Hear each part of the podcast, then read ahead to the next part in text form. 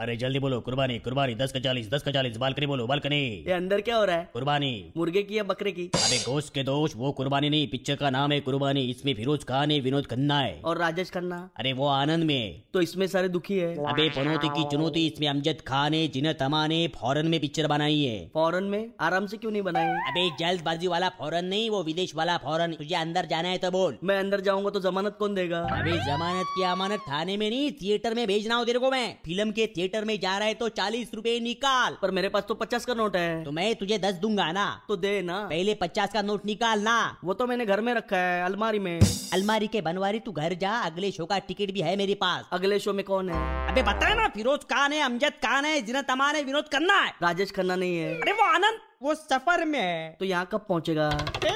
मेरा होश क्या हुआ होश को बेहोश की मत हो हाँ, बाद में आता हूँ बाद में आता हूँ अरे कोई मुझे बताएगा मोबाइल किधर से रिचार्ज होता है